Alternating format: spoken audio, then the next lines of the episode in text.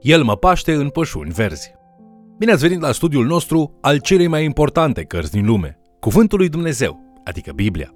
Te simți dezamăgit sau descurajat? Psalmii te vor înălța. Psalmii sunt plini de laudă și mulțumire la adresa lui Dumnezeu. În special, Psalmul 23 ne arată cum să primim binecuvântările lui Dumnezeu. Vă invit să urmărim împreună acest mesaj intitulat El mă paște în pășuni verzi.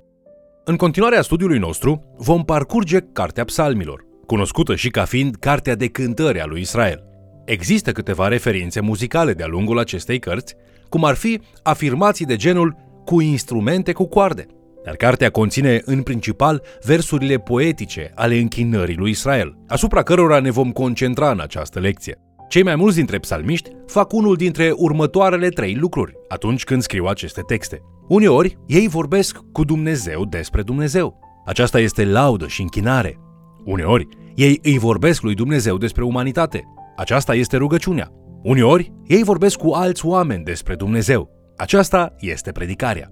Ori de câte ori citiți cuvintele unui psalmist, puneți-vă întotdeauna întrebările. Cui vorbește scriitorul și despre ce cântă acesta? Punându-vă aceste întrebări, veți primi un răspuns care vă va conduce la mesajul devoțional al psalmului respectiv. În toată cartea psalmilor veți descoperi anumite teme. O temă comună poate fi numită omul binecuvântat. Aceasta este o temă a fericirii. Această temă a omului binecuvântat dezvăluie întotdeauna lucruri importante despre viață. Omul binecuvântat nu primește binecuvântări ca o coincidență. În schimb, binecuvântările au venit ca urmare a alegerilor persoanei și a modului în care aceasta își ascultă convingerile personale. Urmăriți cu atenție această temă recurentă. O veți găsi chiar și în primul psalm. Cea de-a doua colecție de teme abordează o varietate de stări emoționale exprimate de cântăreți. Aceste stări emoționale se pot baza pe experiențe de viață, pozitive sau negative. Oricare ar fi starea ta emoțională la un moment dat, vei descoperi cuvintele relevante undeva în cartea psalmilor. Oricum te-ai simți, unul dintre psalmiști a fost acolo unde ești și tu și a aplicat acelui sentiment un cuvânt inspirat de divinitate. Psalmiștii sunt empatici pentru că au simțit ceea ce simți și tu și au trăit ceea ce trăiești și tu. Când te regăsești în acești psalmi emoționali, puneți aceste întrebări. Ce a învățat din ea? A comparat-o sau a contrastat-o cu ceva? Lăsați psalmistul să fie exemplul vostru. Avem atât de multe de învățat de la acești autori. Lasă cuvintele lor să te ghideze pentru a răspunde într-un mod sănătos la emoțiile tale. Fie că sunt emoții de durere, de confuzie, de credință sau de bucurie. Veți găsi acest tip de scriere emoțională încă din Psalmul 3, unde David își exprimă încrederea îndrăzneață în Dumnezeu, chiar dacă are inima zdrobită, în timp ce fuge de fiul său care l-a trădat. O a treia temă din Cartea Psalmilor ar fi tema închinării. Scriitorii vorbesc adesea lui Dumnezeu despre Dumnezeu, sărbătorind cine este El. Ei cântă despre lucrurile mărețe pe care le-a făcut și despre puterea sa în creație.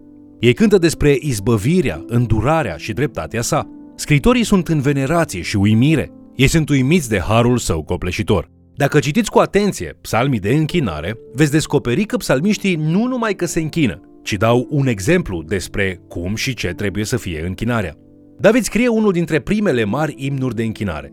În el, David celebrează gloria divină a lui Dumnezeu în ceruri și prezența sa aici pe pământ. O a patra temă se găsește în ceea ce numim psalmii mesianici.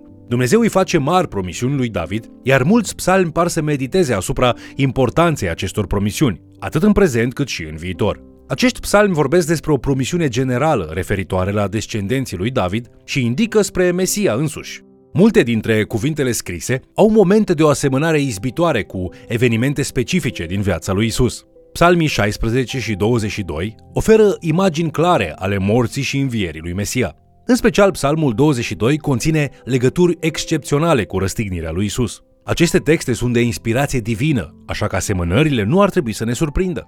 Potrivit tradiției, aproximativ jumătate din psalmi sunt scriși de regele David, psalmistul cel dulce al lui Israel. Este logic, așadar, ca părți din biografia lui David să se regăsească în cântecele sale. Unii psalmi sunt foarte specifici, spunându-ți unde se află și ce face în timp ce scrie. Din acest motiv, poate fi o experiență foarte bogată să citești anumiți psalmi alături de cărțile 1 și 2 Samuel. Acum, haideți să ne uităm mai atent la unul dintre cei mai cunoscuți psalmi ai lui David, Psalmul 23. Acesta spune, Domnul este păstorul meu, nu voi duce lipsă de nimic. El mă paște în pășuni verzi și mă duce la ape de odihnă. Îmi înviorează sufletul și mă povățuiește pe cărări drepte din pricina numelui său. Chiar dacă ar fi să umblu prin valea umbrei morții, nu mă tem de niciun rău, căci tu ești cu mine. Toiagul și nuiaua ta mă mângâie. Tu mi întinzi masa în fața potrivnicilor mei. Îmi ungi capul cu un de lemn și paharul meu este plin de dă peste el.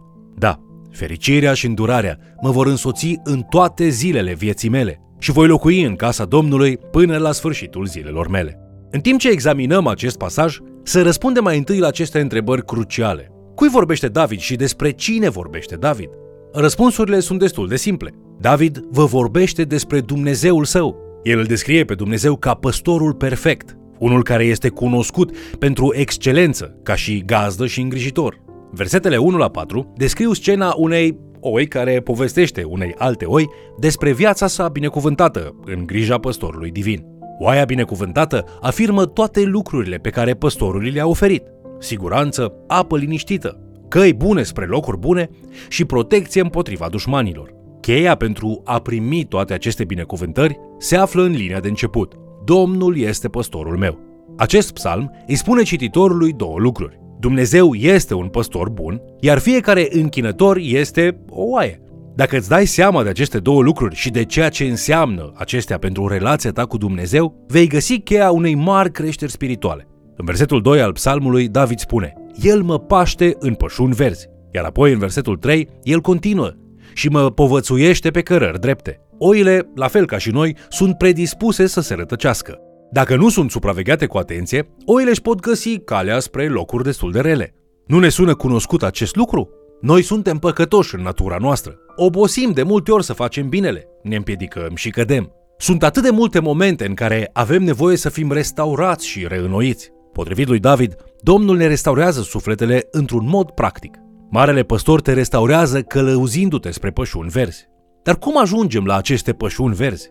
Urmându-l pe păstor pe cărările neprihănirii. Oaia nu cunoaște calea și nu poate ajunge acolo de una singură. Te simți cumva ca o oaie pierdută? Și ai nevoie de un păstor bun? Cauți pe cineva care să aibă mereu grijă de tine, să te îngrijească, să te protejeze și care să te conducă doar pe calea cea bună?